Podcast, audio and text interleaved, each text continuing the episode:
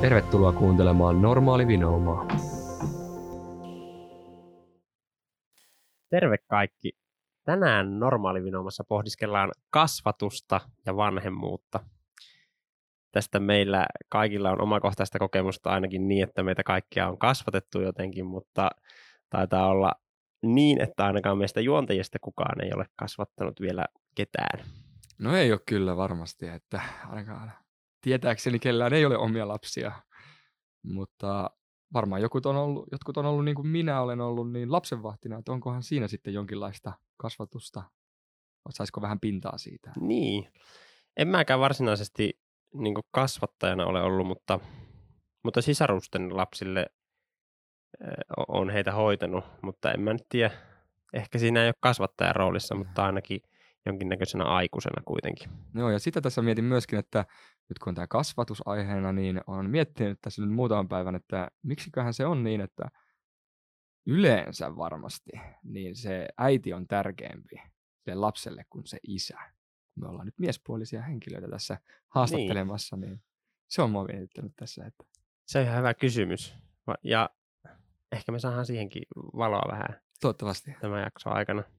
Itse asiassa täytyy sanoa, että olen minä lastenkodissa ollut töissä ja, ja siellä, tuota, siellä voisin sanoa, että, että jonkinnäköisenä kasvattajan roolissa olin.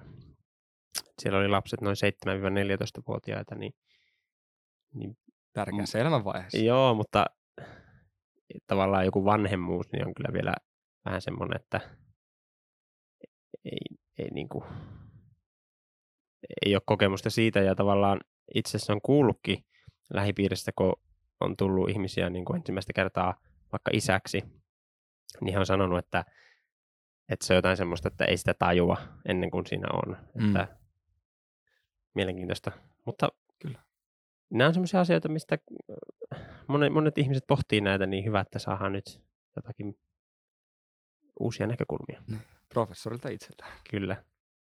Kävin laskemassa tulevan vieraamme julkaisujen määrän tuolta Jyväskylän yliopiston nettisivuilta, niin niitä oli yhteensä 150. Uhu. Juuri kandin palauttaneena, niin kuulostaa huikea, huikeata määrää. Se on kyllä huikea määrä, ja, ja kaikki oli vielä justikin, juurikin näistä aiheista, mistä tänään puhutaan, eli meillä on tosi, tosi hyvää tietoa saatavilla tänään. Mahtavaa. Eiköhän toivoteta tervetulleeksi kehityspsykologian professori Kaisa Aunola. Tervetuloa Kaisa Aunola. Kiitos. Tuota, mennään ihan, ihan niin kuin tämmöisiin hyvin perus, perusasioihin tähän kasvatukseen liittyen. Eli, eli mitä sillä tarkoitetaan sillä kasvatuksella? Tai että miten se niin eroaa ympäristöstä? Koska mä, mä oon kuullut tämmöisestä kirjasta kuin Kasvatuksen myytti. Judith Harris on, on tuota, kirjoittanut semmoisen. Ja siinä keskeisenä väitteenä on, että kasvatuksella ei ole pystytty osoittamaan mitään – vaikutusta, vaan enemmänkin vaikutusta on sillä perimällä ja ympäristöllä ja niillä vertaissuhteilla. Niin mitä, mitä se kasvatus on? Joo, tässä tuli nyt tavallaan monta kysymystä mm. samassa ja tämä ei ole mikään ihan yksioikoinen ä, asia.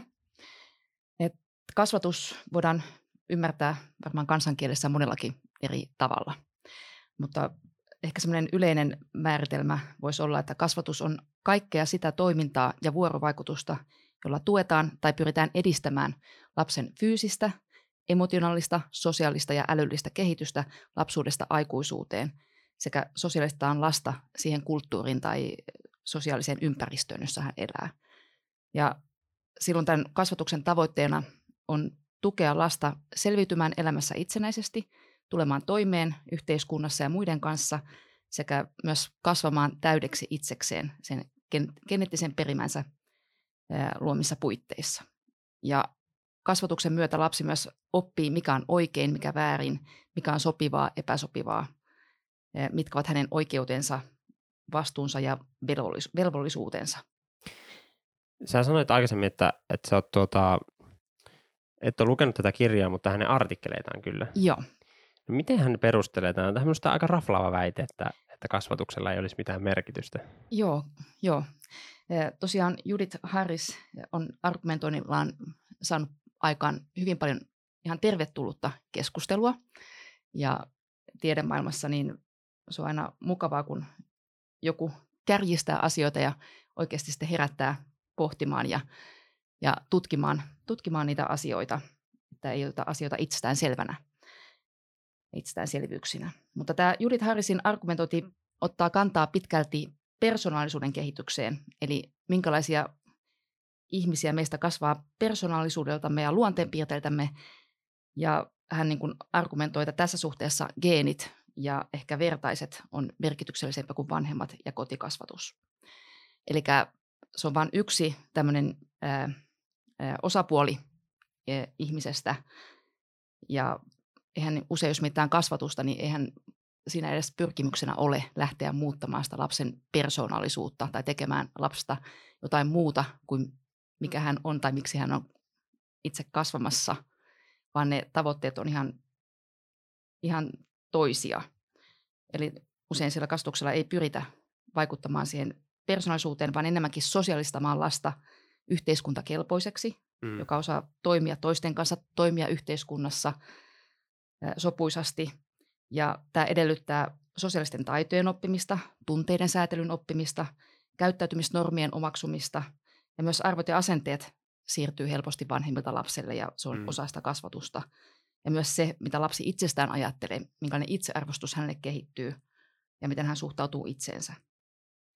Eli mä näkisin, että Harrisin argumentointi, argumentointi on ö, hyvin tervetullut kannanotto, mutta se on jossain määrin ehkä ymmärretty väärin, tai sitä on haluttu ymmärtää väärin, kun on lähdetty sitten popula- popularisoimaan sitä ja väittämään, että kasvatuksella mm. ylipäätään ei ole mitään merkitystä. Joo, tuo on kyllä ehkä, ehkä se tieteen popularisoinnin ongelmana monesti on se, että sitten se lähtee vähän väärille urille.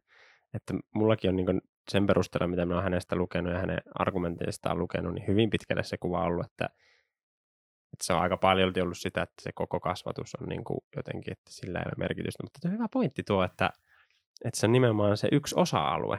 Joo, ja tosiaan geneettisistä tutkimuksista ja kaksostutkimuksista tiedetään, että just näiden persoonallisuuden piirteiden kohdalla tai vaikkapa älyllisen kehityksen kohdalla, niin se on se genetiikka, joka pitkälti määrittää, mm. miksi me kasvamme.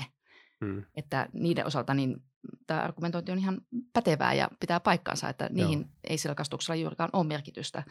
Mutta toisaalta sitten kasvatus voi vaikuttaa siihen, että pääseekö ihminen toteuttamaan sitä potentiaalia, mikä hänellä geneettisesti on. Eli huonolla kasvatuksella voidaan estää, että se geneettinen potentiaali mm. ei pääse toteutumaan sellaisena kuin mikä siellä olisi mahdollista. Joo.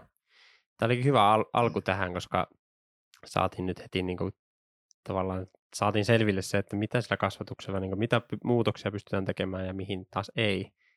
Niin oikein hyvä. no miten sitä lasta sitten kannattaisi kasvattaa? Tämä on valtavan laaja kysymys, mutta mutta ainakin on olemassa tämmöisiä kasvatustyylejä, niin minkälaisia niitä on?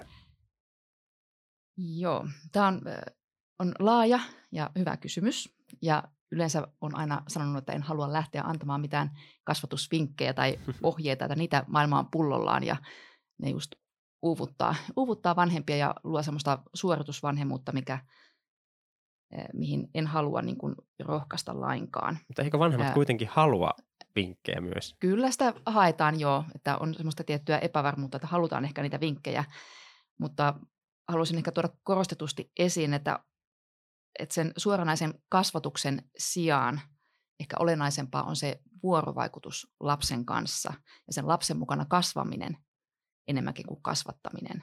Että se lapsen mukana kasvaminen ja ää, lohduttaminen silloin, kun lohtua tarvitaan, ja lapsesta iloitseminen ja sen osoittaminen lapselle, että hän on arvokas ja hyväksytty ja vaikka hänen tekojaan ei aina hyväksyttäiskään.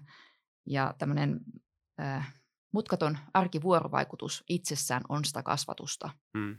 Että, että se, jos lähdetään niin kuitenkin vinkkejä mukaan kasvattamaan, että nyt pitää toimia näin ja näin ja näin, niin silloin se ehkä tuo siihen kasvatukseen sellaisia elementtejä, mitkä ei enää sitten toimikaan parhaalla mahdollisella tavalla. Mm. Mä oon ymmärtänyt, että niin kasvatuksessa monesti tulee ja vanhemmuudessa tulee paljon sellaisia tilanteita, että, että oho, että mi, miten minun tässä täytyy toimia. Onko, Joo. Mikä, onko siihen jotakin sitten keinoa, että miten, mikä olisi pääsääntö, miten kannattaisi vai Joo, no ehkä äh, niin kuin pääsääntönä voisin semmoisen, semmoisen vinkin antaa, että kannattaa aina lähteä sitä lapsen näkökulmasta, koittaa asettua lapsen asemaan. mm. Jos hakee vaikka lapsen päiväkodista pitkän työpäivän jälkeen ja pitkän päiväkotipäivän jälkeen ja lapsi sitten siellä kiukkua eikä suostu pukemaan ja kaikki asiat on pielessä ja, ja on hyvin kärttyinen ja näin, niin sen sijaan, että siinä tilanteessa lähtisi niin sanotusti kasvattamaan ja, ja sanomaan mm. lapselle, että pueppas nyt reippaasti päälle ja nyt tästä ei lähdetä ennen kuin olet pukenut, niin kannattaa niin kuin ehkä ajatella lapsen näkökulmasta tätä pitkä päivä takana, väsymystä, nälkää. Mm. Ehkä mennään ensin, haetaan jotain evästä sille lapselle suuhun ja vasta sen jälkeen sitten mietitään mm. sitä kasvattamista. Eli lähtee niistä lapsen tarpeista ja lapsen näkökulmasta, eikä niin ajatella niin kuin aikuisen näkökulmasta, että minä tässä nyt kasvatan. Mm. Kyllä. niin se on ehkä semmoinen niin kuin olennaisin asia, mikä kaikissa haastavissakin kastustilanteissa kannattaa muistaa, että koittaa lähteä sen lapsen näkökulmasta ja asettua lapsen asemaan, eikä niinkään siitä, että minä nyt olen tässä kasvattaja. Mm-hmm. Niin se auttaa jo paljon ja auttaa ihan luontaisesti löytämään sitten sopivia toimintamalleja ja sopi, sopivallaista vuorovaikutusta eri tilanteisiin. Mutta sitten kysyt tuossa aiemmin niistä Powerendin kasvatustyyleistä, joo. niin, niin joo, kirjallisuudessa on kyllä kuvattu erilaisia kasvatustyylejä, jotka yleisemmin sitten on sovellettavissa e, eri kasvatustilanteisiin. Eli kasvatustyylien tutkimuksessa tämmöisenä uraurtavana teorian kehittelijänä on ihan 60-luvulta lähtien toiminut Diana Baumrind.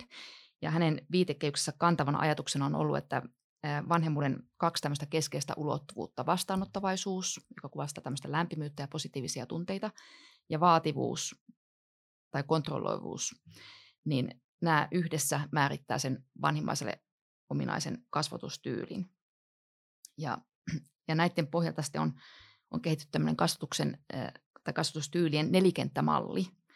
Ja siinä nelikentässä niin kuin, ajatellaan, että laiminlyövä kasvatustyyli on sellainen, missä puuttuu molemmat nämä osa-alueet. Eli ei ole lämpimyyttä, ei osteta niitä positiivisia tunteita lapselle tai hyväksyntää, mutta puuttuu myös ne rajat. Mm. Eli ikään kuin se, sitä kasvatustehtävää ei tehdä lainkaan, että lapsi saa elää ja olla ihan itse itsensä kanssa – että mm. hänen toimintaansa ei puututa. Onko se semmoinen vapaa kasvatus? No se itse asiassa ei vielä ehkä ole se vapaa kasvatus, vaan tässä niin ominaista on se, että lapsi ikään kuin jää täysin omilleen. Hän ei myöskään mm. saa sitä positiivista tunne, tunnetta sieltä vanhempien suunnasta tai arvostusta osakseen. Ja, mutta sitten tämä salliva kasvatus, niin sitä usein on puhuttu, että se on tätä niin sanottua vapaata kasvatusta. Mm. Eli sille ominaista on se, että siellä on runsaasti kyllä lämpöä ja hyväksyntää. Mm. Ja lapselle osoitetaan, että hänestä välitetään ja ja hän on tärkeä vanhemmilleen, mutta sitten sieltä puuttuu se vaativuus ja rajat. Eli lapsi on se, joka niin kuin itse asettaa itsellensä niitä rajoja tai itse päättää, milloin menee nukkumaan, itse päättää, milloin vaikkapa syö makeisia mm. ja milloin, kuinka paljon käyttää ruutuaikaa päivässä ja itse niin kuin ohjaa sitä omaa toimintaansa, että vanhemmat mm. ei puutu. Se on jotenkin hassu ajatus minun mielestä, että, että, että lapsi osaisi päättää – itse, mitä, hän, mitä hänelle on hyväksi, kun tuntuu, että aikuisetkaan ei osaa päättää. Kyllä joo. tota, Tämä on yksi näistä kasvatustyyleistä, joka etenkin tuolla 70-luvulla taisi olla ää, vallalla. Mutta sitten on vielä kaksi muuta kasvatustyyliä. Tämmöinen autoritaarinen kasvatustyyli, jossa taas sitten vähän sitä lämpimyyttä ja hyväksyntää – vanhempi on enemmänkin etäinen siinä tunnesuhteessaan, mutta sitten paljon sitä rajojen asettamista ja kontrollia. Ja tämä vanhemmuustyyli on vähän tämmöinen aikuiskeskeinen ehkä, että vanhempi odottaa ehdotonta tottelevaisuutta lapseltaan ja mm. vanhempi nimenomaan asettaa niitä rajoja ja käskyttää lastaan, mm. ja, mutta ei osta niitä positiivisia tunteita. Ja sitten viimeisenä on tämmöinen, viimeisenä on tämmöinen auktoritatiivinen kasvatus, joka pitäisi sisällään taas molemmat nämä osatekijät. Eli sekä sen lämpimyyden että sen rajojen asettamisen ja iänmukaisen toiminnan vaateet tai odotukset. Ja tälle, tässä se lapsen kontrollointi tai kontrollin näyttäytyminen siinä kasvatuksessa on enemmänkin tämmöistä keskustelevaa, eli sovitaan tietyt pelisäännöt, miten toimitaan. Saattaa olla vaikka tietyt nukkumaan menoajat ja tietyt iltarutiinit, minkä mukaan sitä arkea pyöritetään ja tietyt pöytätavat, käyttäytymisnormit, mm-hmm. miten lapsen odotetaan toimivan ja mistä sitten pidetään kiinni johdonmukaisesti. mutta kuitenkin ostetaan lapselle paljon sitä hyväksyntää ja kuunnellaan Mm. lapsen näkökulmaa ja ottaa se lapsen näkökulma huomioon ja Mm. nostaa niitä positiivisia tunteita. Ja tutkimuksessa on just havaittu, että tämmöinen auktoritatiivinen vanhemmuus, jossa on molemmat nämä tekijät, niin se niin kuin on suotuisin sitä Mm. lapsen kehitystä ajatellen. Eli tämmöinen perinteinen rakkautta ja rajoja Nimenomaan. on se. Joo. Hauska, että se tulee niin tutkimuksistakin sitten samalla tavalla. Ja ehkä, ehkä se tulee myös se tavallaan se tämmöinen lentävä lausekin sieltä tutkimusmaailmasta. Ö, Onko siinä jotakin semmoista, että ne periytyisi ne kasvatustyylit sitten, vai miten kas- vanhemmat valitsee, että, että miten kasvattaa? No näitä on joitakin tämmöisiä sukupolvien ylimeneviä tutkimuksia olemassa. Ja tosiaan ne kasvatusasenteet, niin kyllä ne jossain määrin näyttää helposti siirtyvän. Mutta Mm. se ei tarkoita sitä, että se olisi niin kuin täysin, täysin ennalta määrättyä, että, että kyllä sitten monesti on myös tilanteita, että vanhempi kokee, että ei ole itse saanut osakseen sellaista kasvatusta, mitä ehkä olisi tarvinnut ja ajattelee sitten, että nyt omien lasten kanssa en ainakaan käyttäydy Mm. samalla tavalla kuin vanhemmat on minun kanssa käyttäytyneet. Että ei se ole ennalta määrättyä, että jos mm. Tiedostaa ja on tämmöinen tiedostava vanhempi, niin mm. kyllä niihin sitten pystyy itse toki vaikuttamaan. Eli tiedostavuus on se Niin. avaintekijä Niin. siinä, että ei, Niin, Joo.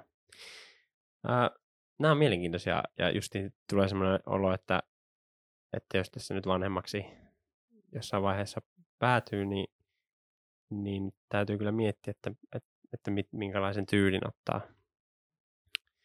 Ää, tai että pyrkisi siihen nimenomaan siihen, että olisi sitä, sitä lämpöä ja, ja sitten myös niitä rajoja. No puhuit vähän aikaisemmin siitä, että, että niin vanhemmat kuormittuu siitä, että jos antaa kauheasti vinkkejä ja, ja niinhän se on, että iltapäivälehdet on täynnä aina vinkkejä ja sitten jos ei löydy mitään uutisaihetta, niin, niin vähintäänkin joku kasvatusvinkki aina keksitään. Niin. Nykyään puhutaan paljon, että vanhemmat on kuormittuneita, niin onko se kasvanut nykyaikana? Onko vanhemmat nykyään kuormittuneempia kuin ennen?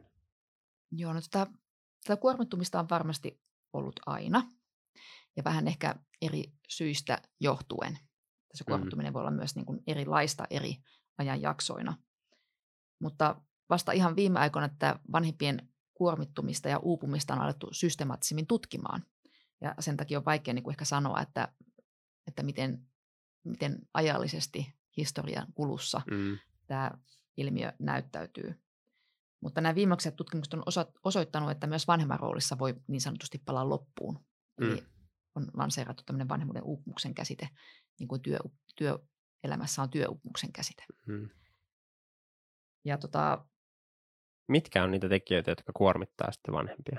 no, esimerkiksi näissä meidän uusimmissa omissa tutkimuksissa havaittiin, että suomalaisvanhempien eh, kohdalla näitä kuormittavimpia tekijöitä on taloudellinen epävarmuus ja heikko toimeentulo, työttömyys ja toisaalta sitten myös, jos lapsella on jotakin erityistarpeita. Mm.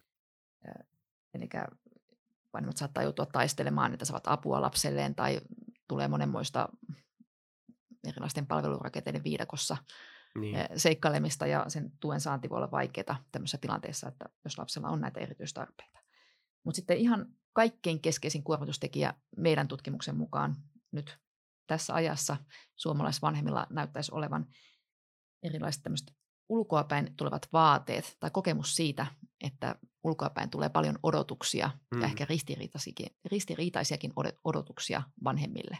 Hei. Eli just ehkä näitä kasvatusvinkkejä tulee monesta suunnasta, mutta sitten ihan vaatimuksia vaikkapa siitä, että pitää saman aikaan hoitaa tyylikkäästi ura edetä ja olla työelämässä ja saman aikaan sitten hoitaa ne lapset ja pitää huolta puolisosta ja Mm. hoitaa omaa kuntoa ja, ja näin poispäin. Eli paljon tämmöisiä erilaisia vaatimuksia ja siinä varmaan myös sosiaalinen media on ollut Mm. omalta osaltaan aiheuttamassa näitä. Niin tavallaan sieltä tulee semmoisia mielikuvia, että, että, että näin pitäisi hoitaa näitä kaikkia eri osa-alueita. Joo, ja semmoista riittämättömyyden tunnetta sitten, että Joo, en, en pysty. ymmärrän. Pitää olla monta hattua päässä ja Niin. aina sujuvasti vaihtaa Kyllä. roolia. No, osaako sanoa, kuinka yleistä se on sitten Suomessa vaikka, että vanhemmat on uupuneita?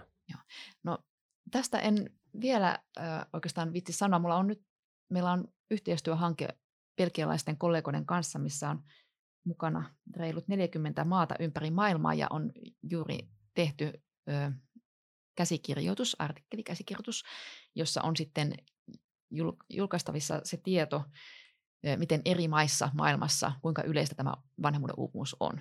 Mm. Ja voin luvata, että siellä on erittäin mielenkiintoisia tuloksia tulossa, ja etenkin Suomen osalta, mutta ne ensi vuoden puolelle menee se julkistaminen, niin en vielä tässä Joo, halua lähteä sanomaan sitä, kuinka yleistä se on. kiinnostavaa. Ehkä Mm. ensi vuonna sitten voidaan katsoa, mitkä on tulokset. Joo.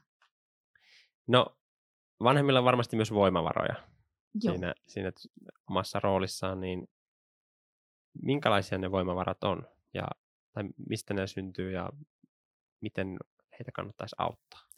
No tämmöisiä voimavaroja voi myös olla hyvin paljon erilaisia. Voi olla ihan tämmöisiä konkreettisia voimavaroja, kuten taloudelliset resurssit, käytössä oleva aika, kumppani, jonka kanssa toimiva työnjako, sosiaaliset tukiverkostot mahdollisuus arjessa riittävän uneen, ravintoon ja palautumiseen. Mm, Ei tarvitse koko ajan olla juoksemassa paikasta toiseen. mm, Ja sitten psykologiassa puhutaan myös tämmöisestä ää, psykologisesta joustavuudesta, resilienssistä, joka tarkoittaa ihmisen henkistä kapasiteettia selvitä eteen tulevista vastoinkäymisistä. Niin se on myös tämmöinen voimavara, mm, että sietää sitten niitä pettymyksiä myös kun lasten kanssa tulee myös kaiken näköisiä haastavia tilanteita ja, ja joskus ehkä vanhempanakin tulee toimittua niin kuin ei haluaisi toimia, niin miten joustavasti pystyy sitten pääsemään niistä yli, Mm. ettei jää rypemään siihen omaan syyllisyyteensä joo, että tulipas nyt toimittua huonolla tavalla, että pystyykö niin kuin uudistumaan ja lähtemään eteenpäin vastoinkäymistä huolimatta.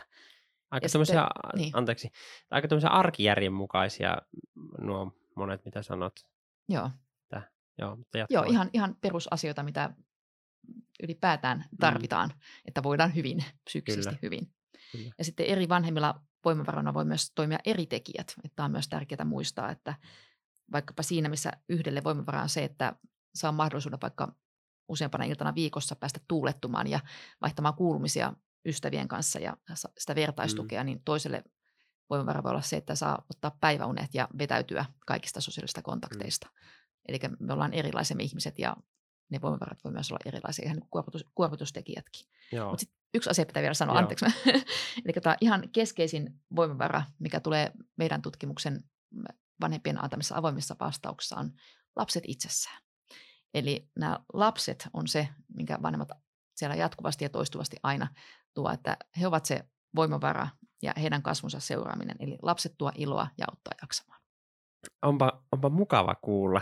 Tämä jotenkin niin kuin tuo, että, että kun siitä niin paljon puhutaan, että, että jotenkin vanhemmuudesta semmoisia negatiivisia asioita ja, ja sitä niin kaipan, kaivannutkin kuulla, että, että koska onhan siinä paljon positiivista, Mhm. niin just tuo, että se on niin ykkösvoimavara se, että, että ne, ne lapset itsessään.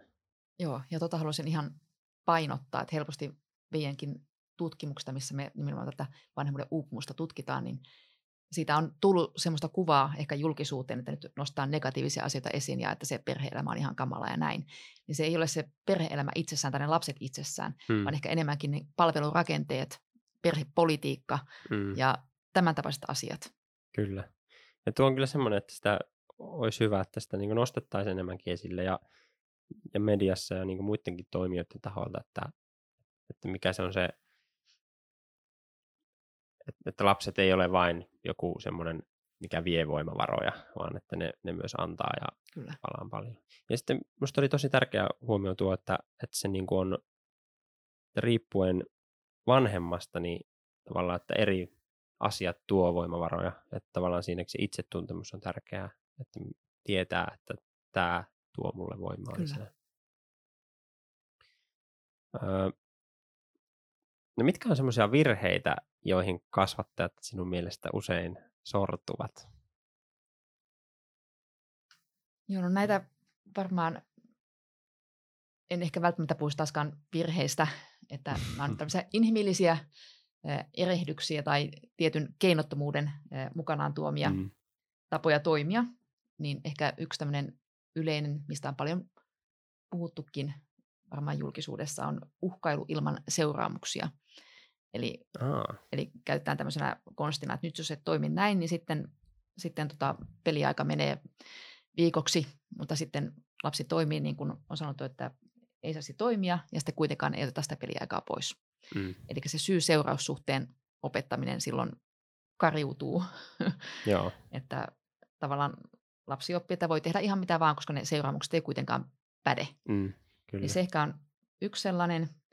Ja sitten toinen, mitä välttämättä ei vanhempana tule ajatelleeksi, helppo tämmöinen kasvatusmenetelmä on palkkioiden käyttö. Mm. Että palkitaan kouluarvosanoista ja, ja erilaisista asioista. Ja vaikka se niin kuin varmaan auttaa siinä, että sitten lapsi toimii saadakseen ne palkkiot juuri halutulla tavalla, niin siinä on sellaisia vaaratekijöitä, mitä ehkä ei tule vanhempana ajatelleeksi. Eli se ruokkii tällaista ulkoista motivaatiota, Mm. etenkin niin kuin, jos mietitään koulunkäyntiä. Eli sitä aletaan tehdä niitä opiskelua ja asioita sen takia, että saadaan se palkkio. Ja siinä silloin se, että asioita tekisi sen takia, että ne itsessään kiinnostaa tai ne olisi mukavia tai Mhm. näin, niin se sitten kärsii se sisäinen motivaatio. Mutta sitten ehkä kaikkein niin kuin, ää, tämmönen, tämmöisiin niin kuin,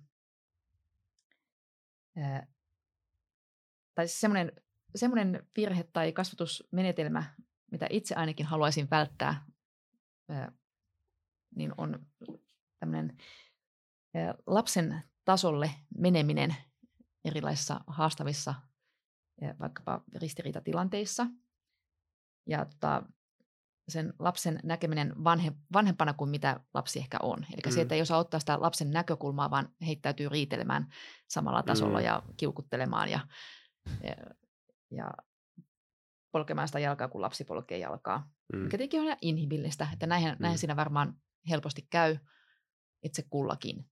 Mutta siinä niin kuin, etenkin jos on niin kuin piene, pienemmästä lapsesta kyse, niin lapsen tunteiden säätelyn kehityksen näkökulmasta niin on hyvä, jos lapsi saa mallia, miten niitä tunteita voidaan käsitellä ja että ne tunteet ei itsessään ole niinkään vaarallisia, vaan että miten niiden äärelle pystytään rauhoittumaan ja näin, niin se ehkä on semmoinen asia,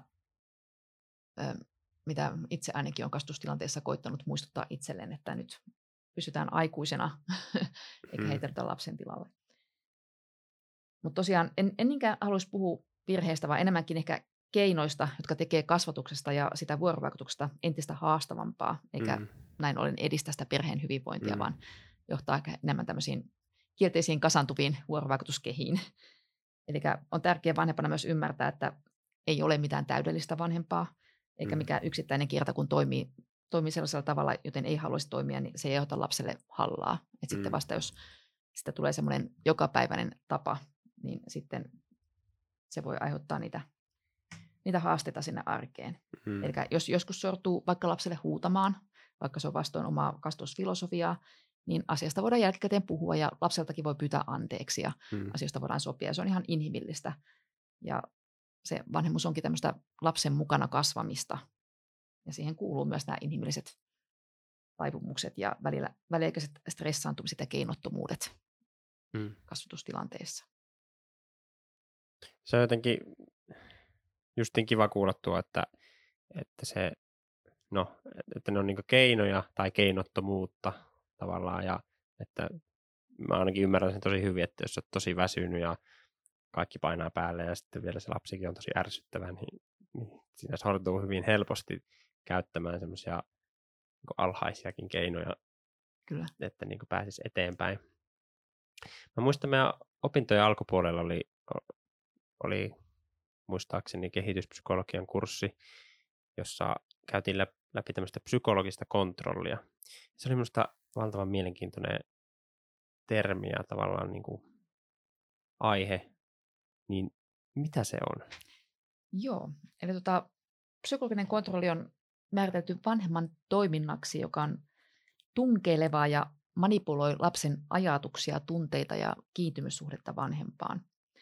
Eli siinä, missä tämä Baumrintin esittämä kontrolli tai vaativuus oli enemmänkin toiminnan, lapsen toiminnan säätelyä ja lapsen sosiaalistamista sen toiminnan suhteen rajoja asettamalla, niin tämä psykologinen kontrolli pyrkii vaikuttamaan enemmänkin lapsen mieleen ja ajatuksiin ja sitä kautta sitten vaikuttamaan siihen lapsen toimintaan. Mutta eikö me kuitenkin halutakin vaikuttaa lapsen mieleen ja ajatuksiin?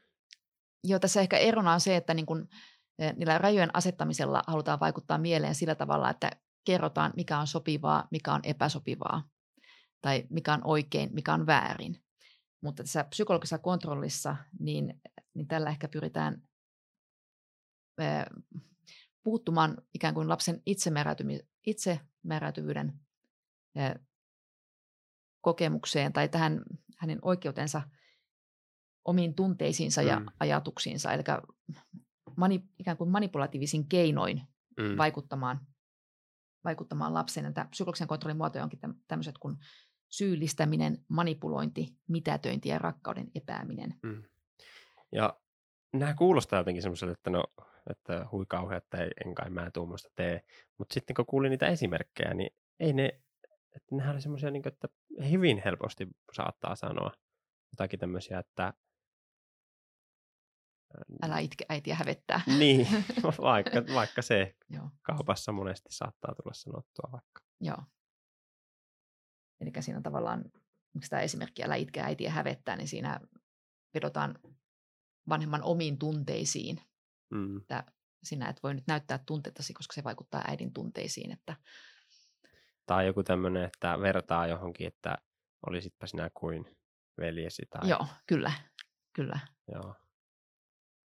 Että vaikka nämä onkin tavallaan semmoisia lauseita, mikä helposti pääsee suusta, niin ehkä niiden kanssa kannattaisi olla tarkkana. Joo, joo silloin kun tiedostaa tämän psykologisen kontrollin mahdollisuuden kasvatuksessa, niin silloin, silloin on helpompi myös itse puuttua, kun sitä tarkkailee, tarkkailee, tarkkailee sitä mm. omaa toimintaansa. Ja usein, tai tutkimuksesta tiedetäänkin, että tämä psykologinen kontrolli, niin se juontaa juurensa vanhemman tietynlaiseen tarpeeseen suojella omaa psykologista valtaansa siinä vanhempi-lapsisuhteessa. Et kun, ta, kun taas tämä behaviorinen kontrolli, rajojen asettaminen, niin saa alkunsa enemmänkin sitä vanhemman aktiivista pyrkimystä sosiaalista, sosiaalista lastaan. Mm. Ja psykologinen kontrolli enemmänkin sitä vanhemman keinottomuutta, mm. että hän koittaa pitää hyppysissään tilanteen. Ei mm. niinkään ajattele sen lapsen näkökulmasta, vaan ajattelee omasta näkökulmastaan. Eli se behavioraalinen kontrolli on sitä, että, että halutaan sosiaalistaa se lapsi. Kyllä. Mit, mä tiedän, onko tämä ihan huono kysymys, mutta mitkä on parhaat keinot sosiaalistaa lasta? No siinä on ehkä nimenomaan tämä siis tämmöinen tietynlaisten rajojen asettaminen. Hmm. Eli miten, jos vaikka on niin kuin, toimitaan perheenä kotona, niin mitä voi tehdä, mitä ei? Voiko toista hmm. purraa? Ei voi. No mitä, mitä, mitä sitten, kun se lapsi puree? Ja tavallaan, niin. että niin, mitä sitten pitää tehdä? Niin, lapsi otetaan tilanteesta pois ja lapselle selitetään, että toista ei voi purra, toiseen sattuu. Entäs se sat, tapahtuu tavallaan, mä oon ymmärtänyt näin, että sitä perheessä monesti tapahtuu, että se tapahtuu sitten jatkuvasti ja sitten sitä pitää jatkuvasti olla kieltämässä Kyllä. ja ottamassa pois. Niin miksi, eikö se tehoa vai, vai onko siinä semmoinen, että se tehoaa myöhemmin? Se, se tehoaa myöhemmin ja toistojen kautta. Eli lapsen aivot on tietenkin kehittyvät koko ajan ja siellä on niin sitä plastisuutta. Ja kun riittävän usein eh, Joo. toimitaan johdonmukaisesti ja selitetään asia, niin sitten lapsi sen pikkuhiljaa oppii. Niin, että to, toiset oppii varmaan nopeammin niin. kuin toiset. Joo, no siinä on myös eroja. Joo, no aika kiva kuulla sille myös, että, että, että se, tai en tiedä kuinka kivaa se on, mutta että, että niin kuin pitäisi olla vaan johdonmukainen ja, ja jaksaa niin kuin sanoa niistä samoista asioista, vaikka siitä Kyllä. pitäisi sanoa kun sata kertaa. Se ehkä onkin just yksi ö, syy siinä, että miksi vanhempi alkaa käyttää muita keinoja, että hän niin kuin ajattelee, että sen pitäisi yhdellä kerralla tehota. Mm. Että ei tavallaan ymmärretä sitä, että ei pieni lapsi yhdestä sanoista vielä opi asiaa. Joo. Että ihan samalla tavalla kuin opetellaan lukemaan tai mitä tahansa muuta taitoa, niin toistuahan se vaatii, tai mm. matematiikkaa. Mm. Niin, ehkä sitä, ajatteleeko sitä sitten jotenkin niin, että mm. se sitä lasta jotenkin enemmän aikuisena Kyllä. kuin se on, että, että no kyllähän ihminen tajuaa, kun sille sanoo. sanomisesta. Että, niin. Joo. Joo, ymmärrän. Mm. No monet on varmaan nähneet netissä sen videon siitä vaahtokarkkikokeesta. Ja se ennustaa ymmärtääkseni ihan hyvin elämässä menestymistä ja tämmöistä niin perinteisin mittarein menestymistä. Niin onko se sinusta hyvä testi? Hmm, tämä on mielenkiintoinen kysymys. No tämä testi, tämä kertoo erittäin hyvin sen, että missä vaiheessa itsekontrollin kehityksen kanssa ollaan menossa. Hmm. Ja se itsekontrolli se kehittyy eri lapsilla eri aikaan. Eli siinä ei missään tapauksessa niin kuin ei pitäisi lähteä arvottamaan näitä lapsia tai sitä, että kuka nyt pystyy ja kuka ei pysty sen testin läpäisemään. Että kehityksessä niin kuin eri vaiheet tapahtuu eri lapsilla eri aikaan ja siinä on valtava variaatio. Mm. Mutta tota, toki voidaan sitten miettiä myös sitä, että missä määrin siihen kokeen tulokseen vaikuttaa se, että lapsilla on eroja myös siinä, että miten mieltyneitä he ovat vaikkapa makeaan. Mm. Mulla itsellä on kaksoset ja toinen niin on todella perso makean perään ja toinen taas ei välitä makeasta. Mm. Totta kai sille toiselle, joka ei ole perso makean perään, niin se on helpompaa ää, myös olla syömättä sitä mm. vaahtokarkkia. tai kuinka paljon kotiympäristössä ylipäätään saa sitten. Hmm. Täytyy sanoa vielä tässä vaiheessa, kaikki varmaan on nähnyt sitä, eli, eli vaahtokarkkikokeessa annetaanko se viisivuotiaalle lapselle niin eteen vaahtokarkki ja sanotaan, että, että jos odotat 10 minuuttia, niin saat toisen. Ja sitten siitä on netissä hauskoja videoita, kun ne lapset yrittää kiemurella ja olla syömättä sitä heti sitä vaahtokarkkia. Ja toiset onnistuu ja toiset ei. Ja toki tosiaan niin kuin sanoit, niin tämä, miten tämä itsekontrolli, se, että pystyy niin kuin säätelemään sitä omaa toimintansa ja odottamaan sen 10 minuuttia, niin se ennustaa, ennustaa hyvin sitten myöhempää, myöhempää, että nämä itsesäätelyn ja tunteiden säätelyn ö, kehittyminen on semmoisia mm. tärkeitä asioita, mihin toki kasvatuksellakin pyritään. Joo. Ö, sä oot tutkinut myös vanhemmuuden ja kasvatuksen merkitystä niin oppimisen ja koulumenestyksen kannalta, ja tämähän nyt liittyy hyvin, hyvin vahvasti siihen tuota, tämä aihe. Eli, eli tuota, mikä on niin kasvattajan rooli siinä oppimismotivaatiossa ja miten sitä voisi tukea? Sä sanoit aikaisemmin, että, että ei olisi hyvä palkita, koska se lisää sitä ulkoista motivaatiota, mutta onko se ulkoinen motivaatio kuitenkaan niin huono välttämättä? Se riippuu, mihin, mihin niin kuin mitä haluat, halutaan ruokkia, mitkä ne tavoitteet on. Että niin kuin tutkimuksesta tiedetään, että ylipäätään niin kuin luovuudelle ja oppimiselle se sisäinen motivaatio on parempi kuin ulkoinen motivaatio. Mm.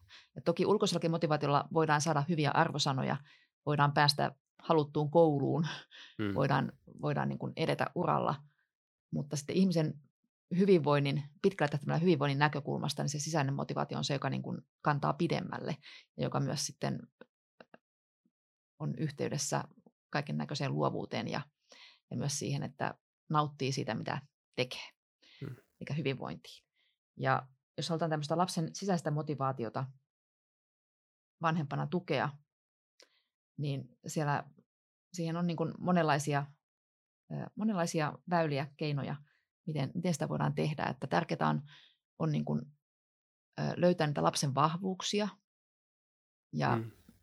ja olla mukana ja kiinnostunut ja kannustava niiden, niiden näkökulmasta ja, ja antaa niin kuin lapsen itse löytää niitä kiinnostuksen kohteitaan. Mm. Eikä niin, että minä vanhempana nyt sanelen, mitä sinun pitää harrastaa, tai minä nyt vanhempana sanelen, että mitä oppia, että koulussa nyt opiskelet eniten, mm. vaan että että ne lähtee lapsesta ne kiinnostuksen kohteet ja semmoinen niin uteliaisuus ja kiinnostus siihen, mistä lapsi on kiinnostunut, niin se ehkä on semmoinen aika olennainen asia siellä oppimismotivaation taustalla myös. Ja sitten tota, oppimismotivaation vaikuttaa myös vanhempien omat asenteet ja arvostukset. Eli jos vaikkapa kotona arvostetaan koulunkäyntiä ja oppimista, niin on hyvin todennäköistä, että lapsikin oppii sitä arvostamaan. Tai jos kotona niin kuin vähätellään opettajaa tai koulun merkitystä, tätä ei sun tarvitse välittää, että mm. paremmin tienaat ammateissa, mihin ei tarvita koulutusta, niin silloin lapselle tarttuu ne samat asenteet helpommin. Mm. Eli ihan ne asenteet ja sitä kautta myös ne arvostukset ja miten ne näkyy sitten vanhemman toiminnassa ja vuorovaikutuksessa lapsen kanssa, niin ne ne vaikuttaa myös siihen lapsen ja hänen, hänen asenteisiinsa. Tosiaan mielenkiintoista kuulla tuo, että se, että kun monesti vanhemmille lapsi on jonkinnäköinen tämmöinen toiveiden peili, ja sitten, että, että jos minä olen jossakin hyvä ja jostakin kiinnostunut, niin sitten sitä tungetaan sitä lasta sinne, että me ja tee tätä ja oo tässä nyt hyvä. Niin kiinnostava kuulla, että sitten olisikin parempi, että tavallaan vaikka se olisi itselle kipeää, että, että tuo nyt ei tykkääkään tästä, niin että, että se olisi sen sisäisen motivaation kannalta parempi, että, että niin ohjaisi sinne tekemään niitä juttuja, mistä hän itse tykkää. Kyllä. Ja tästä myös on paljon tutkimuksia nimenomaan tämän oppimisen ja oppimismotivaation ympärillä, että jos vanhempi pyrkii liikaa kontrolloimaan ja liikaa puuttumaan vaikkapa lapsessa koululäksyjen tekoon, niin sillä on nimenomaan haitallinen vaikutus siihen oppimismotivaatioon. Mutta sitten kun tuetaan sitä lapsen autonomiaa ja myös tietyllä tasolla luotetaan siihen, että kyllä se lapsi hoitaa hommansa hmm. ja annetaan hänelle sitä vastuuta, niin se taas tukee sitä oppimismotivaatiota ja sitä kautta oppimista. Aa, siistiä. Joo. Tavallaan, että ei, ei tarvitse olla koko ajan kyttäämässä. Kyllä.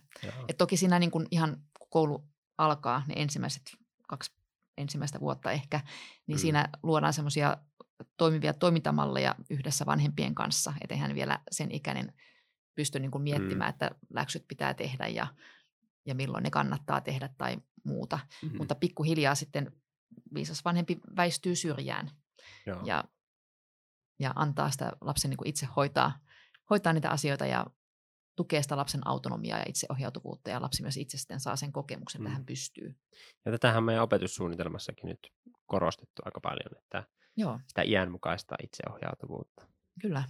No miten sitten, jos on niitä oppimisvaikeuksia, niin luonnollisesti sitten lapsella ei ole varm- välttämättä niin semmoista sisäistä kiinnostusta siihen opiskeluun, niin tulee mieleen, että no varmaan sitten kannattaa just etsiä niitä, että mistä hän on kiinnostunut ja tavallaan niihin satsata myös, mutta, mutta koulunkäynti on kuitenkin tärkeää, niin miten tämmöistä voisi sitten auttaa? Olisiko ne palkinnot siellä Joo. sitten? No tota, mä ehkä lähtisin ensin liikkeelle niin kuin vahvuuksien tunnistamisesta.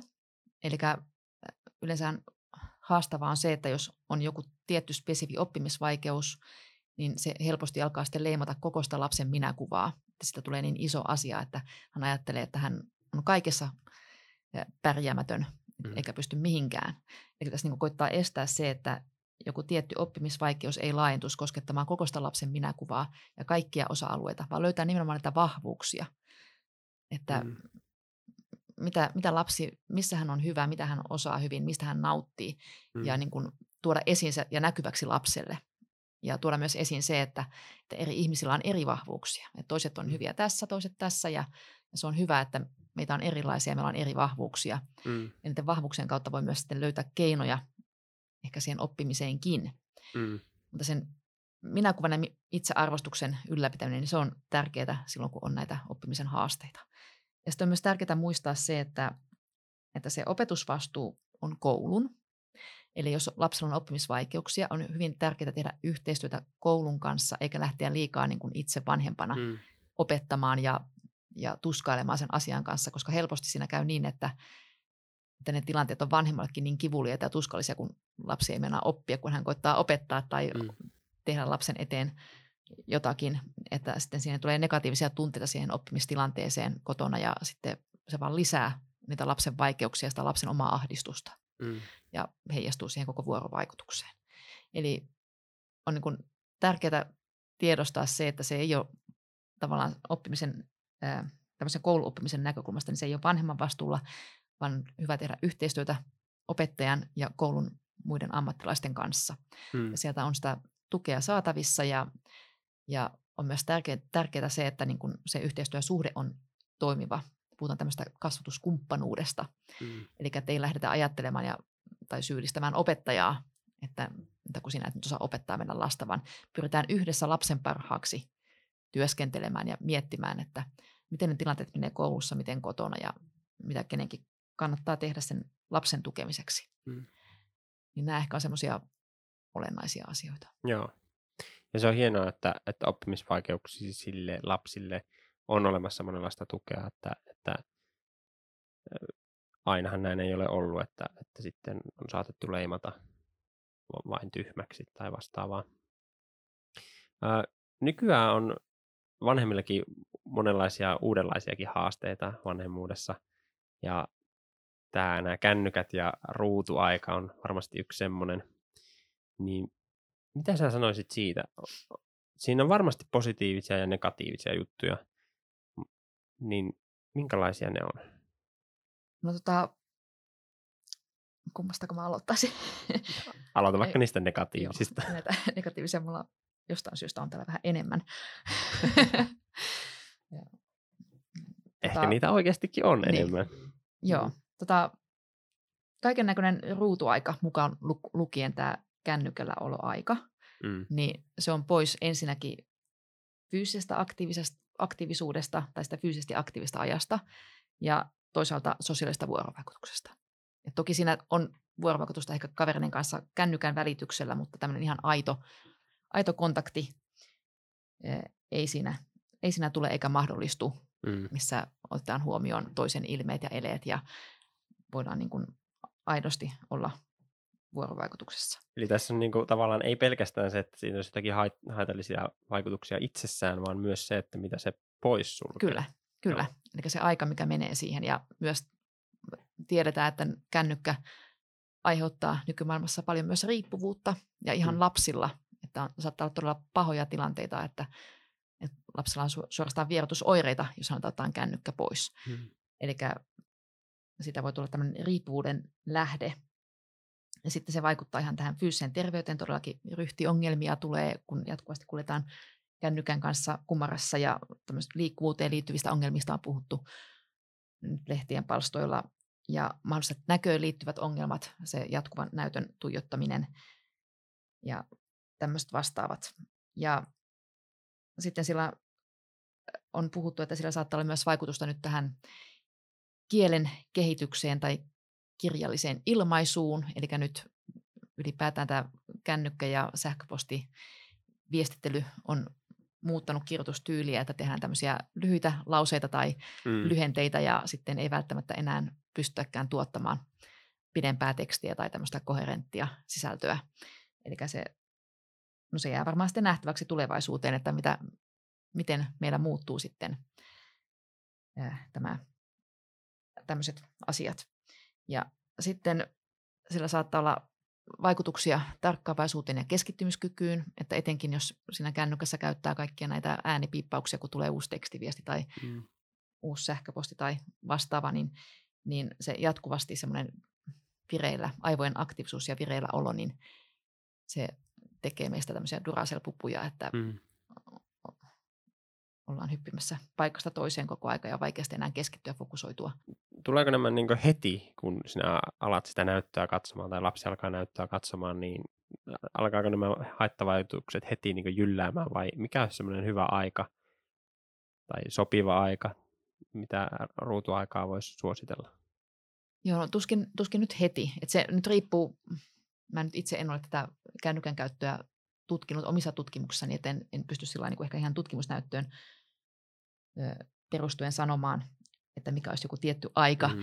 mutta semmoisena käytännön suosituksena on pidetty, että päivässä ei tulisi olla enemmän ruutuaikaa kuin kaksi tuntia, mutta se pitää mm. sisällään sekä niin kuin television että tietokoneella työskentelyn että kännykän, mm. että nämä mahdolliset pelit.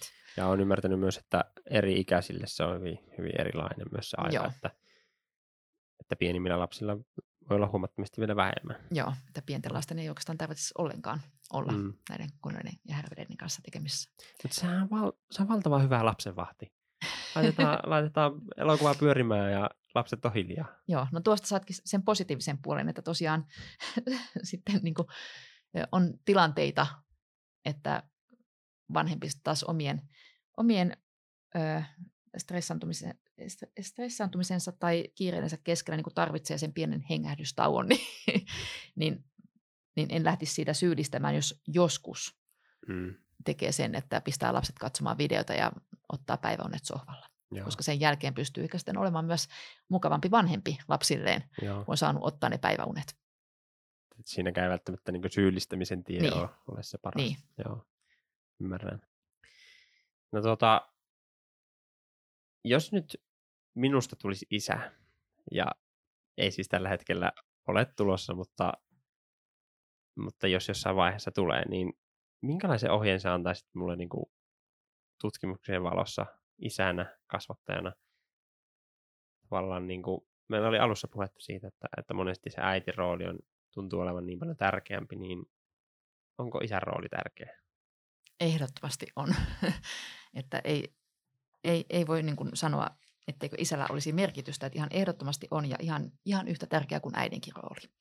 Että ei voi laittaa sillä niin kuin mihinkään tärkeysjärjestykseen. Että käytännössä vaan niin kuin monista tekijöistä johtuen usein se tilanne on se, että sen ensimmäisen vauvavuoden ehkä äidit on käyttänyt enemmän aikaa lapsensa kanssa ja silloin se vuorovaikutus on ehkä tullut kiinteämmäksi siinä vauvavuoden aikana kuin mitä se on päässyt kehittymään isän kanssa, se isän ja lapsen välillä. Mutta tota, sen ei tarvitse olla niin. Ja mm. isäkin voi jäädä kotiin hoitamaan lasta ja sitten voi olla myös eri ajanjaksoja. Voi olla, että toisena ajanjaksona niin kuin äiti ehkä on se keskeisempi henkilö siinä arjessa toimiessa lapsen kanssa, mutta sitten jossain toisessa vaiheessa taas isä on, isä on enemmän lapsen kanssa. Mm. Ja useinhan niin tutkimuksesta tiedetään, että isät on niitä, jotka nimenomaan leikittää, leikittää lapsia ja pelaa lasten kanssa ja tekee kaikkea hauskaa ja hullua. Mm. Että, ja se on ehdottoman tärkeää lapselle. Mutta äidit taas saattaa sitten enemmän keskittyä siihen perushoivaan tai huolenpitoon. Mm. Et kaikki ne asiat on tärkeitä, tärkeitä sille tasapainoiselle kasvulle ja ei ole mitään semmoisia rooleja, että äidin pitäisi ottaa joku rooli ja isän joku, vaan että molemmat voi tehdä sitä, mikä itselle tuntuu luontaiselta. Mutta ehkä se keskeisin vinkki, minkä haluaisin, jos isäksi mm. olisi tulossa, niin antaa on, että nautia iloitse lapsistasi. Et se on ehkä se, mikä niinku sitten heijastuu ihan kaikkeen. Että kun antaa, keskittyy siihen, eikä niinkään siihen kasvattamiseen. Eli ei ole yhtä oikeaa tapaa kasvattaa. Ja tietoista kasvattamista olennaisempaa on se ihan se vuorovaikutus lapsen kanssa. Ja siinä vuorovaikutuksessa myös vanhempi kasvaa lapsen mukana ja siinä vuorovaikutuksessa. Mm. Ja sitä vanhemmuutta kannattaa elää, ei suorittaa. Ja pitää huolta omasta hyvinvoinnista. Kun itse vanhempana voi hyvin, niin silloin pystyy myös iloitsemaan sitä lapsesta ja välittämään hänelle sen, että hänestä iloitaan. Ja näin auttaa häntä kasvamaan siksi personaksi, mikä hän on. Mm. Ja hyvinvoivana vanhempana pystyy myös sitten paremmin asettumaan niissä haastavissa tilanteissa lapsen asemaan.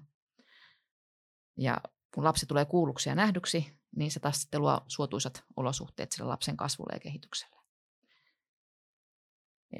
Ja sitten niin jos miettii vielä näitä kasvatustapoja, niin näkisin, että peili ehkä on se paras kasvatusopas, hmm. ei niinkään kirjat. Eli se, miten itse tilanteissa toimii, minkälaista mallia näyttää, miten omia tunteitaan säätelee, niin sitähän se lapsi katsoo. Hmm. Kyllä. Parempaa lopetusta tälle en olisi voinut ehkä toivoakaan. Kiitos sulle Kaisa. Kiitos.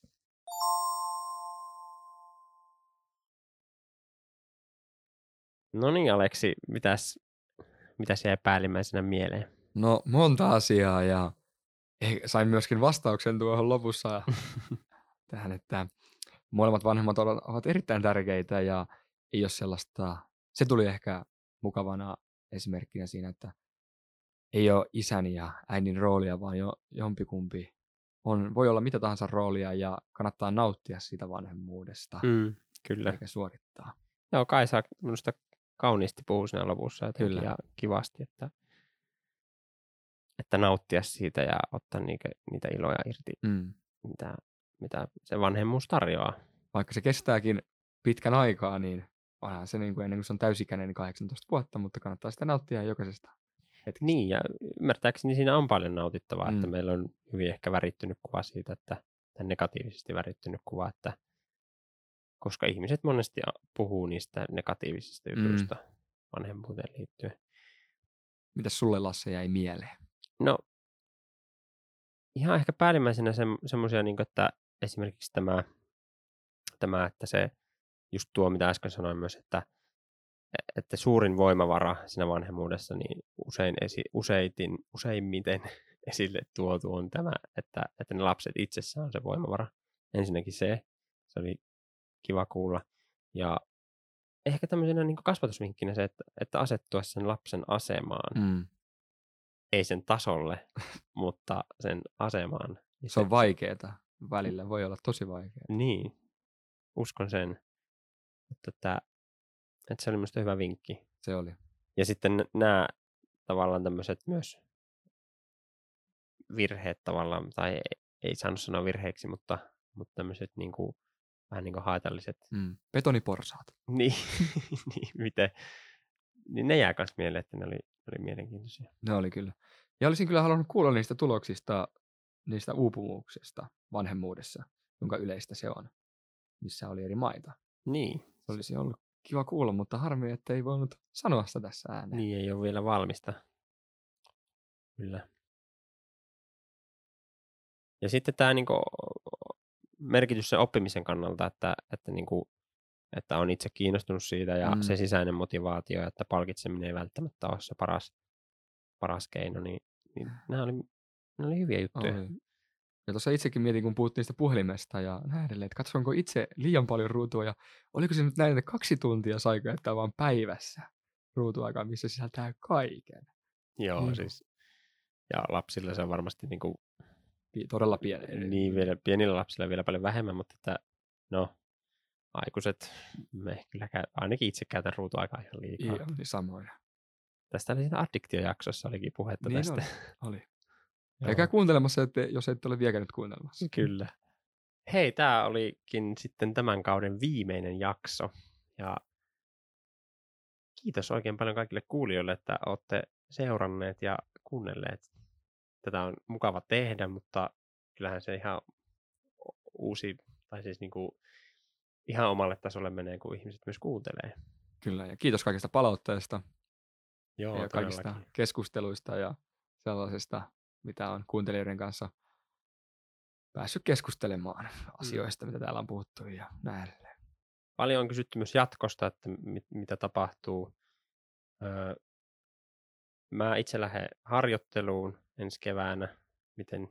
Mä lähden vaihtoon ja Jormakka nyt ei valitettavasti päässyt tähän meidän finaalikeskusteluun, mutta hänkin on lähdössä vaihtoon. Joo.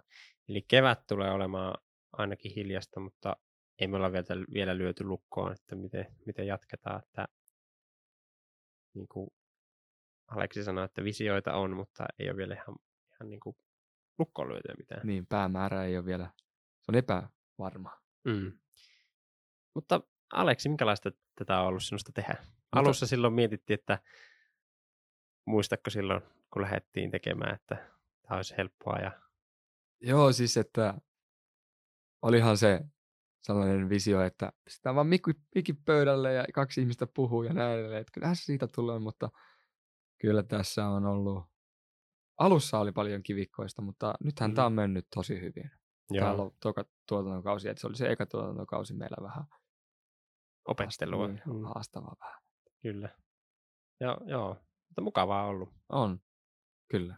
Ei muuta kuin katsotaan, jos, ja, tai kuunnellaan, tai kuullaan, jos, jos Niin. tullaan vielä takaisin ensi syksynä, mutta Kyllä, ainakin kevät tulee olemaan hiljasta. kyllä, näin on. Ja, ja mitä tässä vielä on, mä leikkaan tämän pois. Ja, ja tota noin, kannattaa myöskin itse, jos haluatte pyörittää podcastia, niin suosittelen lämpimästi. Tämä on hauskaa. Tämä on hauskaa hommaa ja pääsee tapaan mielenkiintoisia ihmisiä ja mielenkiintoisten aiheiden parissa. Ei muuta kuin tältä erää. Kiitos kaikille kuulijoille ja oikein hyvää joulua. Moi moi.